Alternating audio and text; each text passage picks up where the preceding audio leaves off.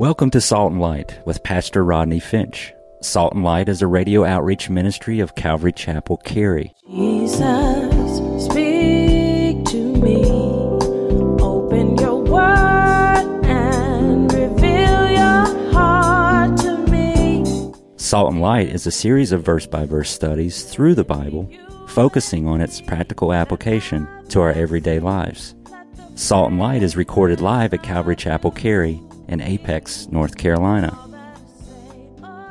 Stay tuned. At the end of the program, we will give you information on how to contact us, so be sure to have a pen and paper ready. Today, Pastor Rodney will be teaching from the book of Galatians, chapter 4. So grab your Bibles and follow along. Now, with today's teaching, here's Pastor Rodney. You know that Paul was pointing out, we talked about this, pointing out the benefits of being in the family of God. Are you listening? Talking about the benefits of being in the family of God. And we talked about the fact that we have been adopted as children, adult children of God, and that we are heirs of the blessings of God. And as heirs, we have received and we enjoy full blessings and sonship, and might I add, daughtership, if you will. And that being the case, then why would anyone in their right mind want to go back to living like a slave? Well, chapter 4, I want you to peek at it. Chapter 4, verse 9. Go ahead and peek at it. In chapter 4, verse 9, but now after you have known God, Paul says, or rather are known by God, how is it that you turn again to the weak and beggarly elements to which you desire again to be in bondage? So it was up to this point now, listen, in Galatians, that Paul, remember I told you that Paul has been in a section here in Galatians that is incredibly doctrinal, incredibly theological in nature. Up until now, Paul has been defending or the defender and a fighter for the faith. Well, today, beginning in chapter 4, verse 12, Paul's not going to be a defender and fighting for the faith. We're going to see Paul, the man. We're going to see Paul, the passionate lover of souls. We're going to see Paul, the pastor, the shepherd, the minister.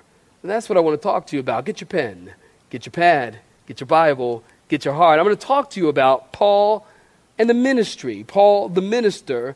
And I want to give you today our outline we're going to work from five characteristics of a true minister. Five characteristics of a true minister. If you're taking notes, listen a true minister becomes like the people he is ministering to. We are going to talk about that and find that in verse 12.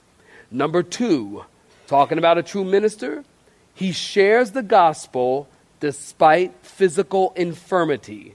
We'll find that in verses 13 through verse 15. And then, thirdly, a true minister speaks the truth in the face of rejection. I like that. A true minister speaks the truth in the face of rejection. And then, fourthly, a true minister doesn't serve, somebody help me, self. You're going to find that in verses 17 and 18. And then finally, we'll talk about today, very easy, a true minister is in ministry for the long haul. We'll find that in verse 19. A true minister becomes like the people he is ministering to. He shares the gospel despite physical infirmity. He speaks the truth even in the face of rejection. A true minister doesn't serve himself. And then finally, we'll talk about a true minister is in ministry, he's in it for the long haul. That's what we're going to talk about today in Galatians chapter 4. We will pick up in verse 20 and, uh, pardon me, 12, and then we will read to verse 20, come back and have some comments. Y'all still with me? Say amen. Galatians chapter 4, beginning in verse 12. Brethren or sisterin, I don't like to leave ladies out. You're welcome. I urge you to become like me, for I became like you. You have not injured me at all. You know that because of physical infirmity, I preached the gospel to you at the first. And my trial, which was in my flesh, you did not despise or reject, but you received me, and you received me as an angel of God, even as Christ Jesus himself. What then was the blessing you enjoyed? For I bear you witness that, if possible, note this, underline this in your Bibles, you would have plucked out your own eyes and given them to me. Have I therefore become your enemy because I tell you the truth? You know, couldn't you ask that to a bunch of your friends? Have I then become your enemy because I tell you the truth? They zealously court you. They. Who are they? Somebody help me. They who? The Judaizers. They zealously court you, but for no good. Yes, they want to exclude you that you may be zealous for them. But it is good to be zealous in good things always. And not only when I am present with you, my little children. Verse 19. For whom I labor in birth, underline this, again until Christ is formed in you. I labor in birth again until Christ is formed in you. I would like to be present with you now and to change my tone, for I have doubts about you. Saints, stop right there. Give me your attention. Remember, we have been talking about, and the book of Galatians, are you listening? This is not hard, this is easy. The book of Galatians is written because Paul, as I told you, he has been a defender, he has been a fighter. Who has he been def- defending? Defending himself against. Who has he been fighting?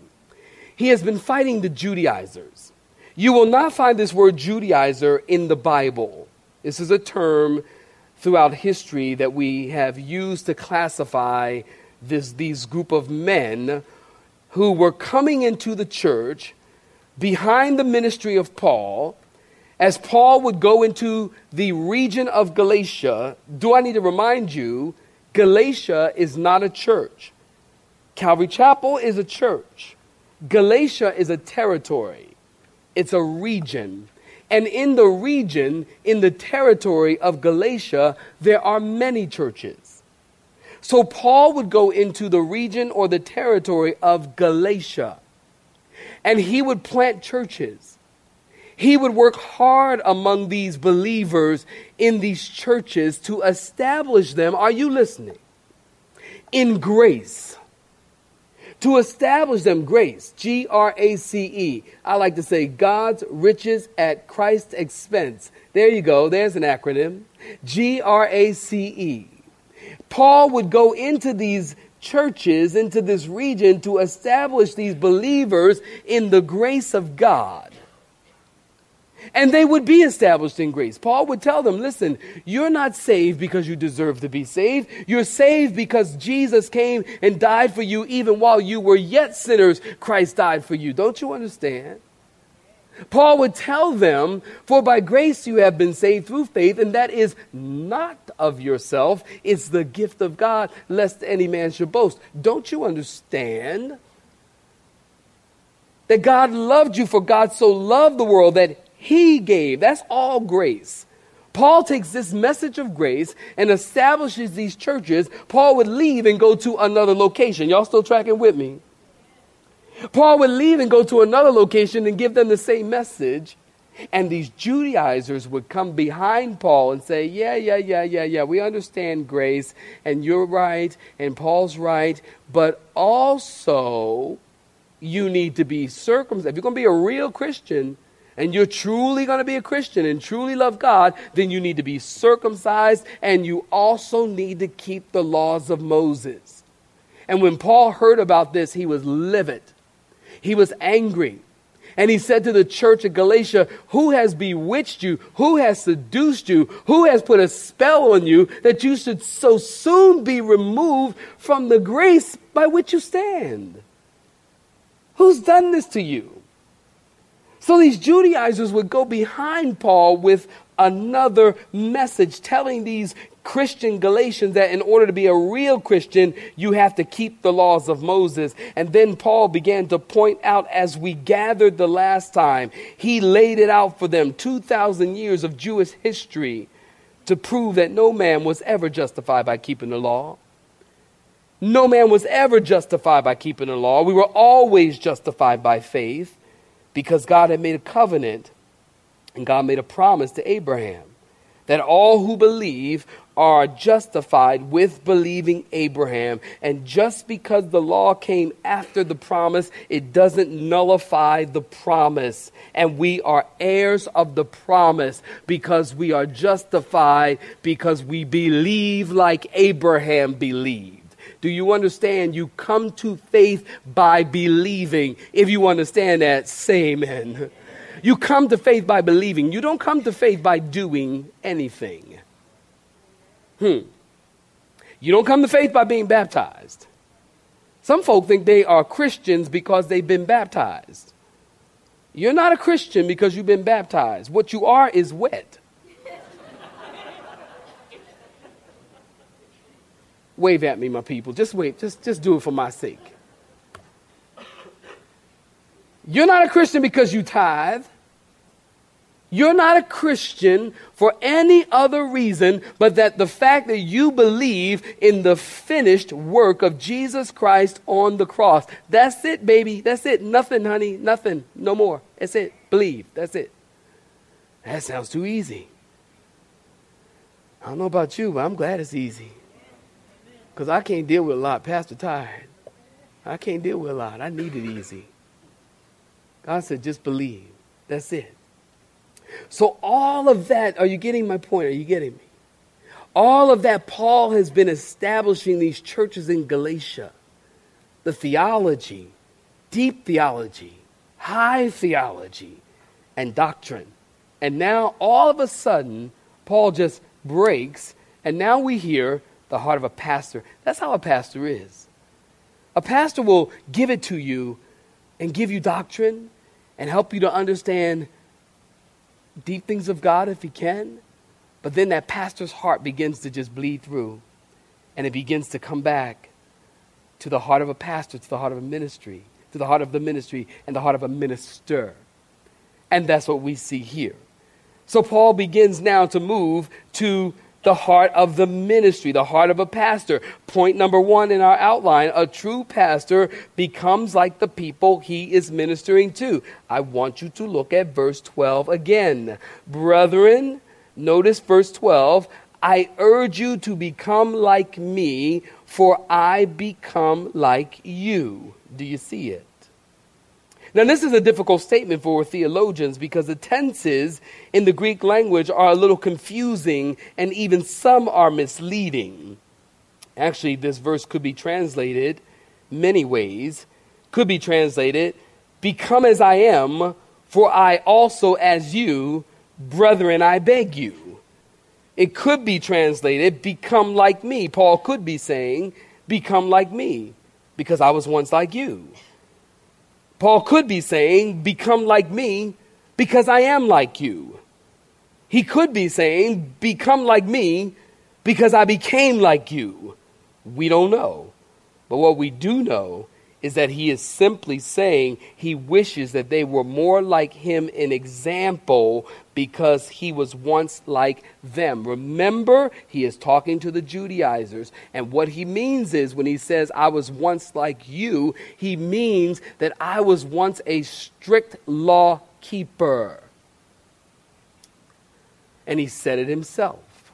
In Philippians chapter 3, Paul laid it out for you. Paul said, Hey, I was a Hebrew of the Hebrews. Concerning the law, blameless. Circumcised the eighth day of the tribe of Benjamin.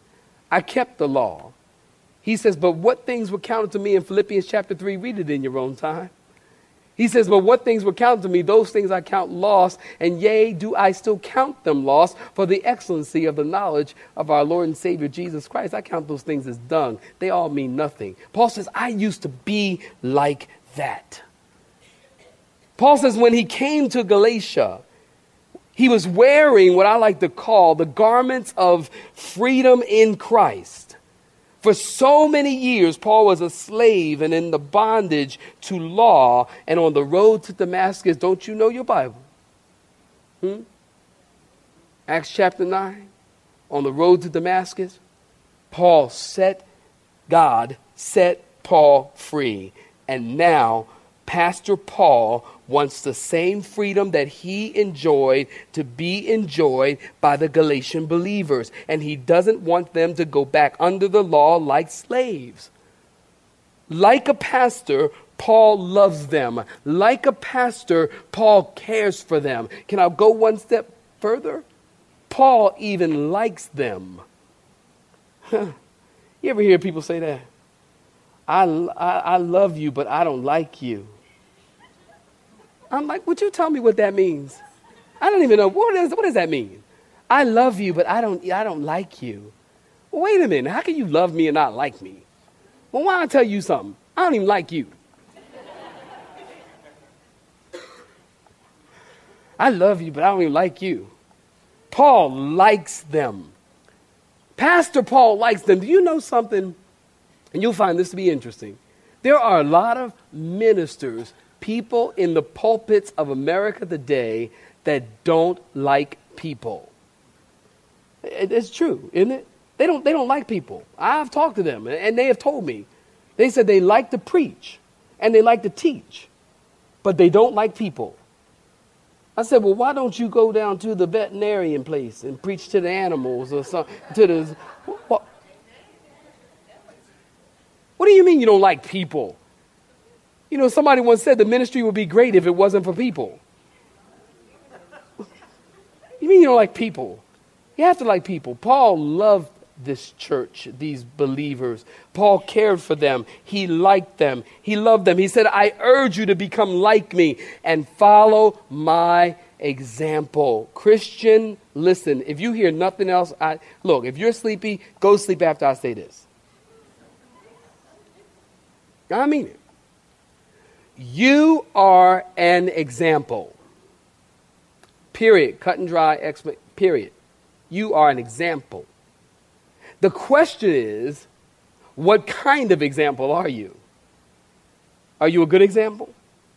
Are you a bad example of a believer? You know, some people, they're a bad example of a believer. Listen, if you're not going to be a good example of a believer, please do us all a favor. Don't tell anybody you're a believer. Just live the way you want to live, but don't tell anybody you're a believer. Just keep, like, be a closet Christian. It's okay. I'm serious. Don't tell anybody. Because when you tell people you're a Christian, then they expect you to act like one.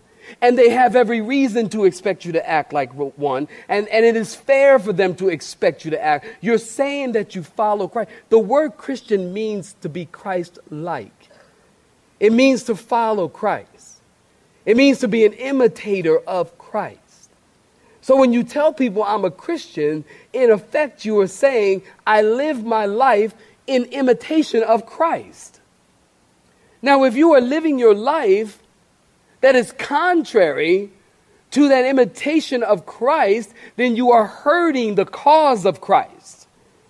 You are hurting the name of Christianity. And you're adding to the pool of people who say, I don't want to be a Christian because all Christians are hypocrites. Has anybody, has you ever, ever heard that? Anybody? Three people? Okay, a little bit more. I don't want to be a Christian. All Christians are hypocrites. They're all hypocrites. I don't want to go to church because hypocrites. Well, listen, let's just get real. Isn't everyone in some way a hypocrite? You go, I don't, I don't want to go to church. I, ain't no, nobody at church but hypocrites. I'm like, well, come join us and we'll have one more. Thank you. Thank you. so what? Everybody has a little hypocrisy somewhere. I mean, okay, I won't go there, I won't go there. But we're an example. Paul says, I'm an example. And not only was Paul an example, but get this Paul was not afraid to set himself up as an example, watch this, to follow. Now that's different. You're an example, that's one thing, but are you an example to follow? In other words, listen, could you say to someone, I live my life in such a way that, are you listening? Huh? I live my life in such a way that you can follow me around all day and I'm going to be a good witness for Christ. Ouch. I don't even know if I can say that, honestly. I mean, I, I don't want you to follow me around all day. You're getting on my nerves. You need to go somewhere. Don't you got something to do? Follow me around all day long. It's like, ooh, I need my space. Get my 36 or a few blocks. Something. Can people watch your life, look at your life, follow your life day after day for one week, and your life would speak of Christ? Paul says, "My life, I'm an example, and I'm an example that I can that you can follow." In 1 Corinthians chapter 4, memory verse, verse 16, "Wherefore I beseech you, be ye followers or imitate me. Therefore I urge you, imitate me 1 corinthians 4.16 here's one for you to write down. 1 corinthians 11 verse 1 be ye followers of me even as i also follow can you help me? Christ. Philippians chapter 3 verse 17 write that down. Brethren be followers together of me and mark them which also which walk so as i have for an example. Look at them you know, talking about an example, you know, I believe, listen, saints, I believe that unbelievers need to see Christianity in reality. Can you say a better amen than that? Unbelievers need to see us Christians as normal people with normal problems, with normal life situations. And then they can also see how we Christians with normal problems, with normal life situations, with normal circumstances, they get to see how God gets us through these trials. They, they get to see how God gets us through circumstances. They get to see us go through the fire and they get to see us come out of the fire and we haven't been burned. We don't even smell like smoke. Just like Shadrach, Meshach, and Abednego. They get to see your life and what you go through, listen to me, and it glorifies, glorifies God. You see, what, what, what happens is, we as Christians, we act like we don't go through anything. We act like we're holier than thou. And because we give into the pressure of people saying, well, if you're a Christian, your life should be perfect. And, and if you're a Christian, you should never have problems. And if you have problems, or if you have sickness, or if there's anything wrong, then there must be sin in your life. There must be some bad. The church has bought into this idea of bad karma. Huh. I didn't say that first and second. I wish I had. The church has bought into the idea of bad karma. Well, you know what? You deserve what you got. I mean, you've done something wrong, so you deserve what you're getting right now. And if you hadn't done those things, you would, your life would be better. I mean, if you weren't in sin, these things wouldn't be happening. Well, you know what? Sometimes God will use a bad situation in your life and allow you to go through the fire just so you can come out unscathed, unburned, don't smell like smoke, so people can look at you and say, Hey, how did you get through that? Then you get an opportunity to to share the gospel with Jesus, you, about Jesus, you get an opportunity to tell them, listen, I didn't get myself through it. God did it. You get that opportunity. But if you never go through anything, this is why I wholeheartedly, with every fiber of who I am, I reject the idea that Christians should never go through trials. I reject that. It's not biblical. As a matter of fact, the Bible says, yes, here's a memory verse, a promise for you. Yea, all who will live godly in Christ Jesus, somebody help me, shall shall suffer persecution. I knew y'all knew it. Y'all just was trying to y'all didn't want to show anybody up. I I, I know. All who will live godly in Christ Jesus shall suffer persecution. You have been listening to Salt and Light, a radio outreach ministry of Pastor Rodney Finch and Calvary Chapel Cary, located in Apex, North Carolina. Join Pastor Rodney Monday through Friday at this same time. For information regarding service times, you can contact us at 1 800 293 0923. That's 1 800 293 0923.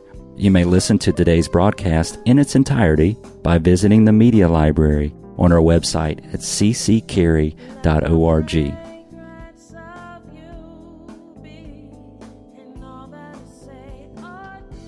We would like to thank you for tuning in to Salt and Light and pray that you have been blessed. Until next time, may you be salt and light.